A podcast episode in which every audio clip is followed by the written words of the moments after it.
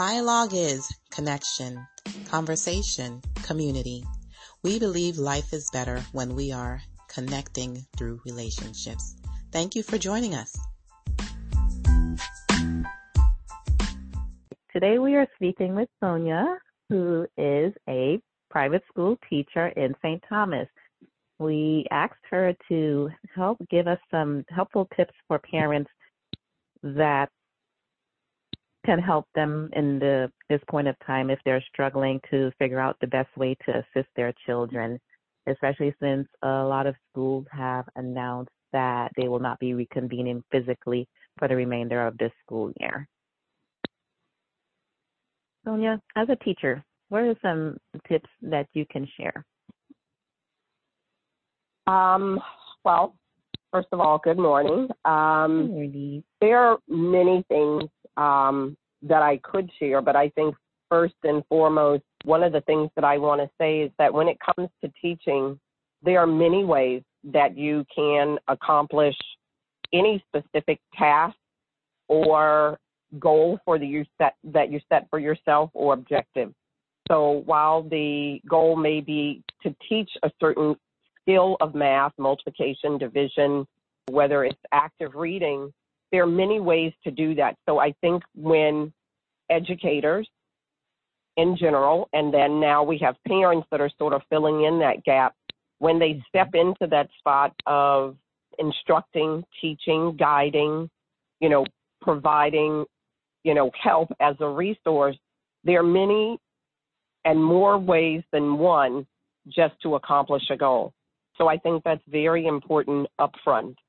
So while it is that a, a child may have been taught a certain way or you as a parent have learned a certain way, they really are different ways to approach things. So I think that takes a lot of stress off of, you know, whomever it is mm. that is teaching or instructing. So I think if you are able to grasp that from the very beginning, that maybe you, you know, when you have an a idea or a set vision of how you think something should go, if it doesn't necessarily take that path, it doesn't mean it's it's a fail. But that would be one of the first pieces of advice I would offer to parents is just to I want to say relax. I know these times are very difficult and unsure, but even your demeanor, disposition as you approach teaching children, regardless of how old they are, they really can interpret and, and, and find out where you're coming from. So if you're you're anxious and uptight and overwhelmed, more than likely that's also going to spill out. So that just makes the learning experience more difficult. Certainly mm-hmm. there are things that, you know, parents can keep in mind as they are you know, taking on this role of teacher. And one of those things that I would also offer is that learning can happen anywhere. Mm-hmm. It doesn't have to be a structured environment sitting at a desk using a workbook. It can happen at the dinner table. It can happen outside on your, you know, swing. It can happen on your porch. It can happen at bedtime. So learning can happen anywhere and with an abundance of resources and limited resources. So there are many ways to, to teach um, different kinds of topics, subjects without having to have that structured environment of sitting at a desk, sitting at a table, sitting at a computer with textbooks, workbooks, and, and things like that. So that is also another good point that I think that parents should know as they step into this role of, of being a teacher. Also, I would add that there are many resources that are out there now to, to help parents. I know that there are many companies and organizations that have opened their libraries.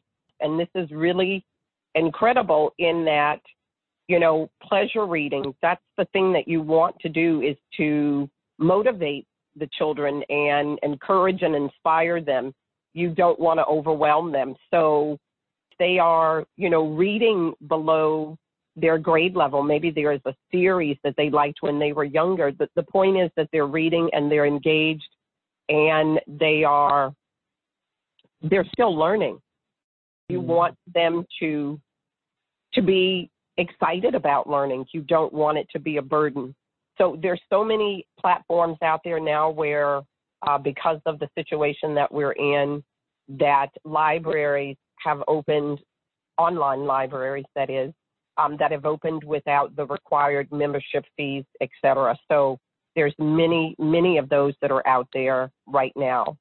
Um, another thing that I would suggest is, as I said before, learning can happen just anywhere in a you know in a park at your home you know that learning Mhm. also can look any kind of way so again most people think it has to be textbooks and computers but you know as long as the brain is active mm-hmm. and being prompted so word searches puzzles different you know activities that require critical thinking analytical thinking and again, it doesn't have to be, you know, reading a textbook. It doesn't have to be the computer.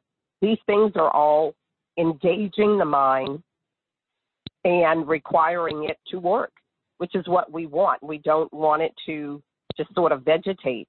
We want to stimulate it. And that can be done with crossword puzzles and uh, floor puzzles and, you know, different kinds of games, Sudoku and and those things are, are getting your mind keeping your mind active stimulated even through you know artwork coloring those are i mean they have adult coloring books now and certainly if you know you are interested in maybe you're a person that loves you know technology there are certainly applications that are out there for even coloring online and any of these things that I've probably suggested, you can find them in an online version, you know, if you don't happen to have them in your home. Even card games and things like that. They're they're also online so that you're still stimulating your mind.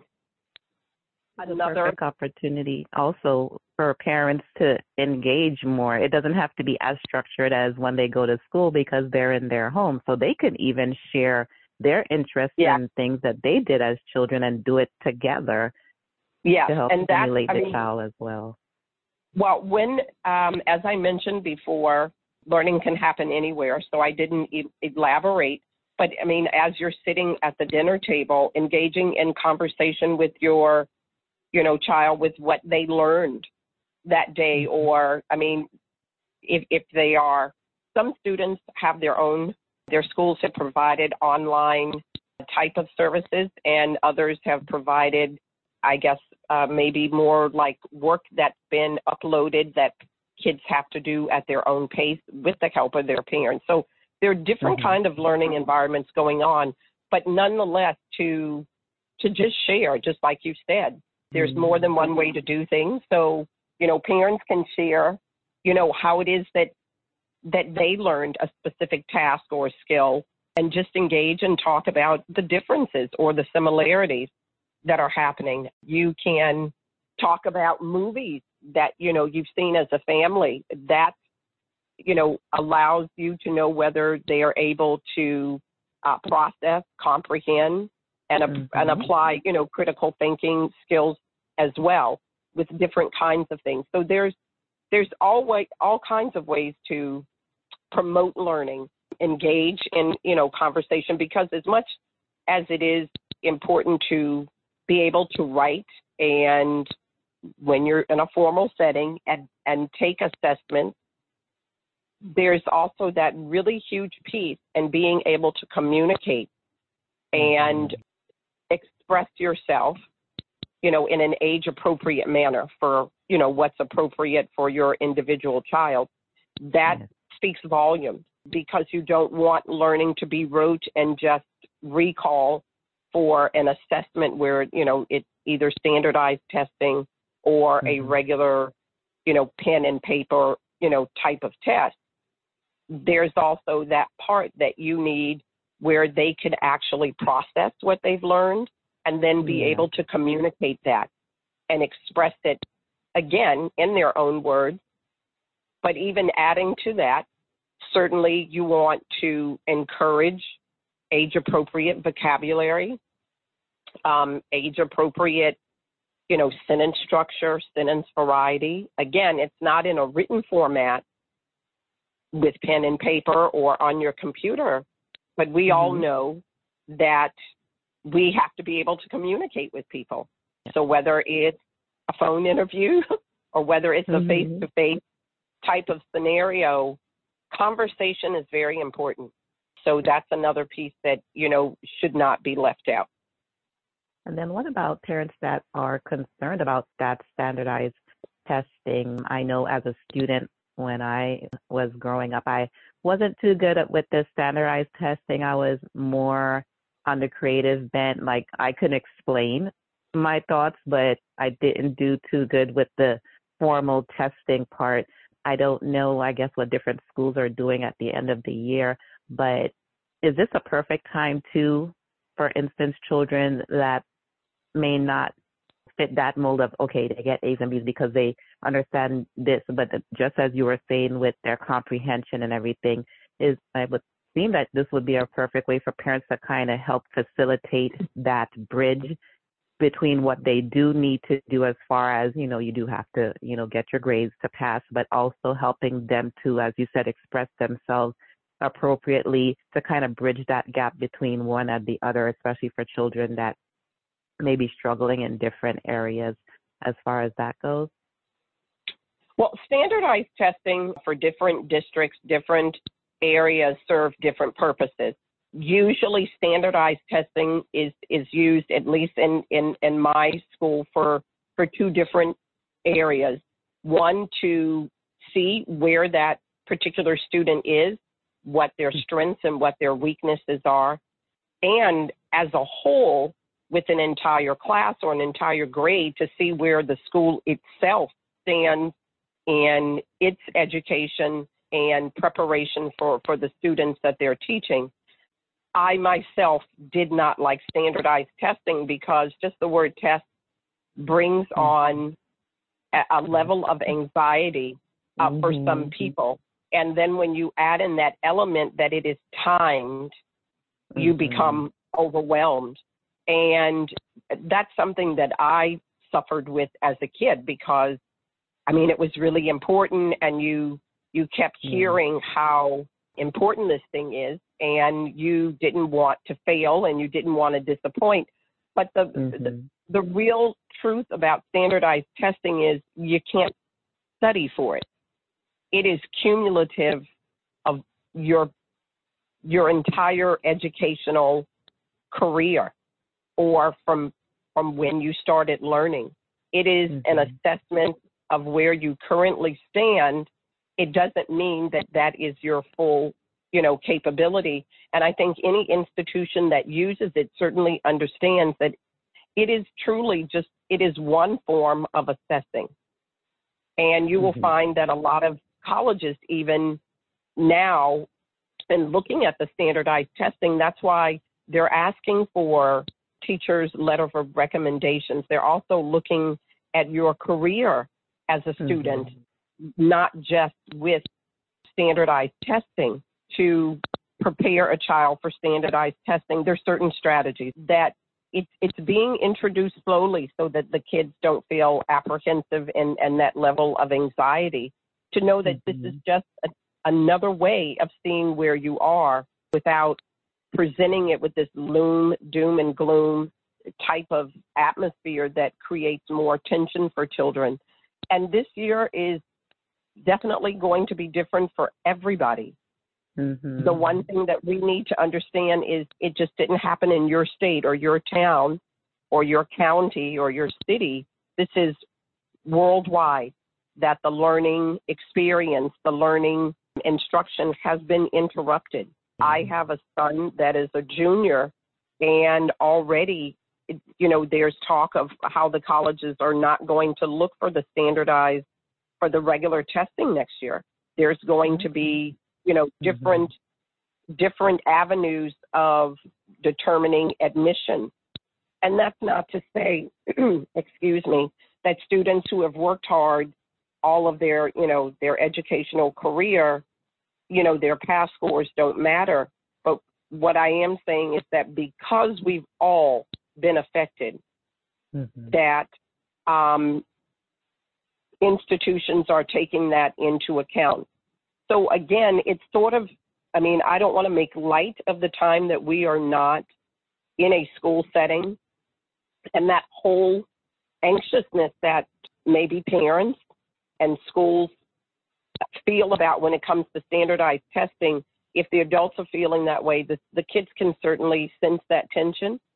And yeah, that also yeah. makes it more difficult. So again, the atmosphere, the the the mindset that you're creating or the angst that you're either creating, you know, for your children is is really important. It's just another way of being assessed and it's also not just for the children, it's it's for. We use it again to see where we are.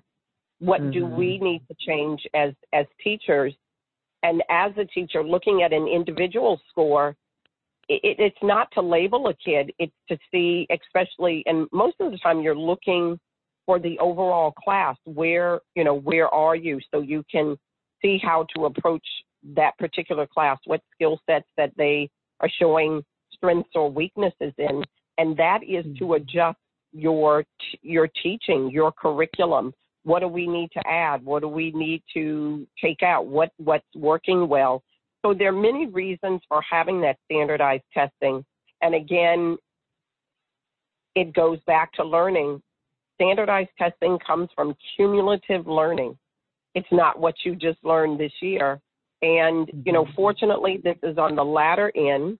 It, this is a personal opinion, of course, that, mm-hmm. you know, it was October that we lost, you know, seven or eight months for most yeah. schools, maybe impacted in, you know, mid March a lot of those schools were going to be released in May, sometime yeah. in May.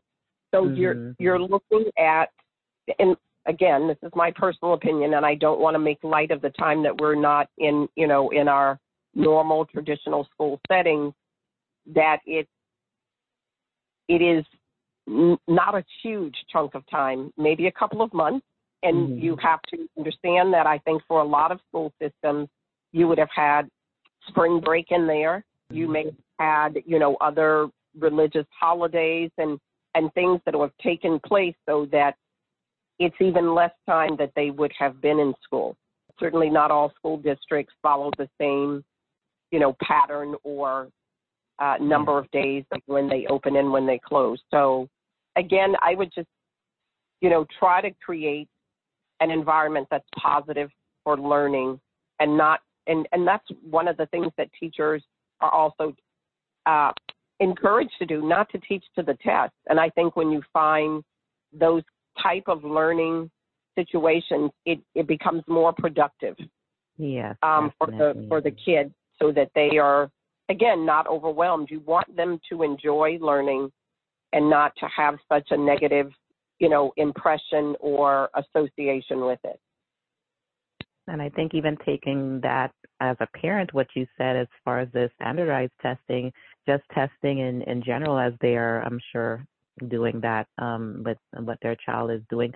If their child is not doing so well in something, even helping their child to have that mindset. Listen, I tell that to my daughter. If you get it wrong, look at it as an opportunity to see how you can improve instead of feeling like, oh, I'm a failure. I'm not doing this right.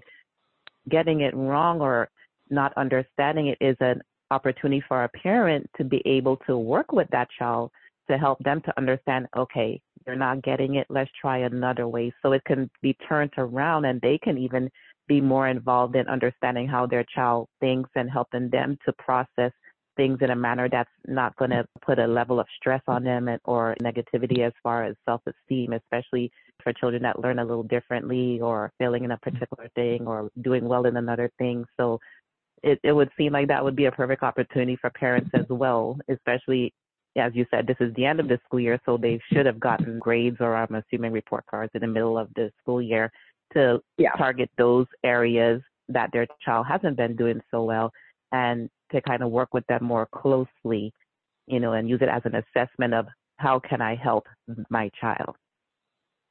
Yes, and I think, excuse me, that that's just a life lesson mm-hmm, um, yeah. in in doing all things. We as adults don't succeed on the first time. in Mhm. many things that we do. And that's just life. And so Yeah. when we look at children, we have to remember that they are children. And while we, as parents, as teachers, want our, our children, whether they're our own children or we're teaching them, we want them to be successful. But in Yeah. success, there's also not to say failures. There's there are attempts that don't that aren't successful, and Yeah. and you may actually fail at at something. Not saying mm-hmm. a course or a school year, but I'm saying at a skill that that you're trying to learn. You may fail a test, Yeah. but There again, failure. I mean, there, there will be those opportunities, and it it it really is detrimental to the to the child to to carry that failure like a weight. Certainly, failures in the lower grades, middle grades, and even to high school. They're they're, they're not when it gets to that point. If we're trying to measure what success is, and I'm assuming everyone wants to you know go further in life, say Mhm. whether it's into the job force, whether it is into you know a higher learning situation, whether it's off into the military. No one is really Mhm. looking at your math test in ninth grade that you scored a failing grade on. It, it is the overall development or the overall picture of a student. There are so many facets of more than just your grade. yeah. There are other Definitely. things, your character, your your Mhm. disposition, your ability to your ability to lead, your ability to follow. It Yeah. it really is looking at a at a well-rounded person. So yes, grades are in there. Even you know, I am a a um, sponsor or a a staff leader in our National Junior Honor Society. You know, grades are I mean, that would be the first indication that you are eligible. But grades Mm. almost become the last consideration. And what I mean Okay. by that is obviously if you have been nominated because of your grades, I mean, you definitely need that part. But the part that becomes more important to the organization and what the organization stands for, and when you're looking at a model student, and that doesn't mean a perfect student, but when you're looking at a student that you can use as an as an example, you're looking at their character, you're looking at their service, Mhm. you're looking at their ability to lead as well as to support.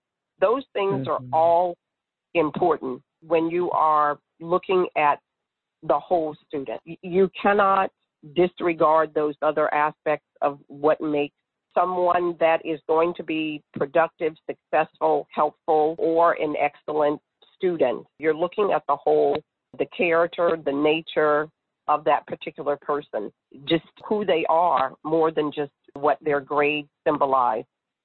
And that's what And takes so those things become really important. beyond that.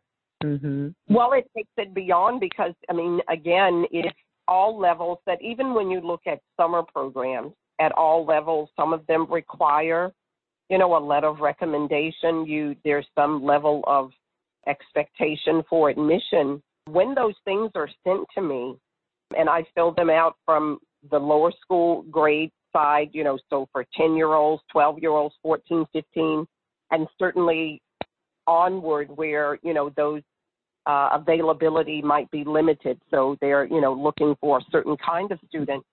Yes, you do maybe put GPA on there, but most of the time, I would say 95% of the time, it is not looking at, they're not interested in the grade. They're interested in the, Mm. in the character of, of the student and who they are, what they can contribute to a learning environment. Again, Mm. as a supporter, as a leader, and and their character those that is generally when i'm doing letters of recommendation and filling them out from i mean all kinds of institutions that is what they're looking for. So it's very mm-hmm. seldom that someone's asking for gpa so it's not all mm-hmm. about the grades certainly different children le- learn at different levels. There there are children that totally in you know are excited about a challenge. They want something that's hard. And then there are other kids that once they, you know, hit a wall, if it's a challenge, they completely crash and burn. Yeah. So you as a parent know your child better than anyone. And the point is to, to keep them active in engaging their minds and to to encourage them not to overwhelm them because hmm the situation that we're all kind of on lockdown in it of itself is already going to be an added stress you know for some people. And you just want you want your kids to be comfortable. You want them to be excited about their learning experience however that happens.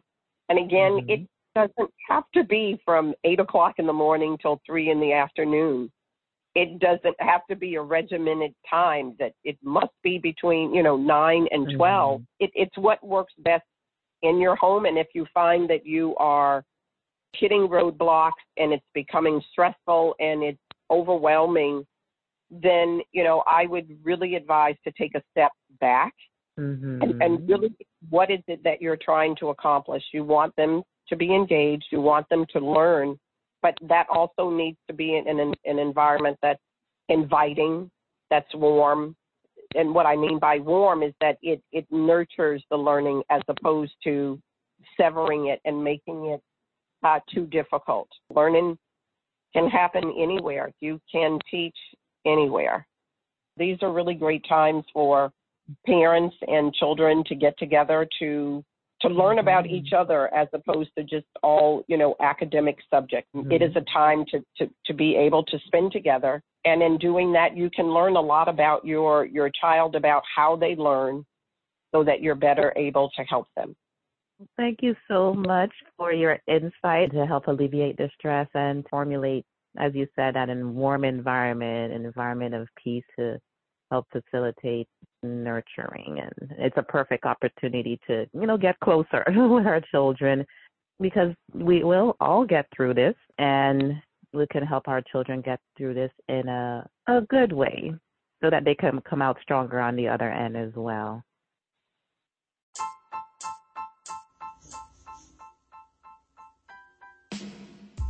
Thank you for joining Dialogue. We'll see you next time.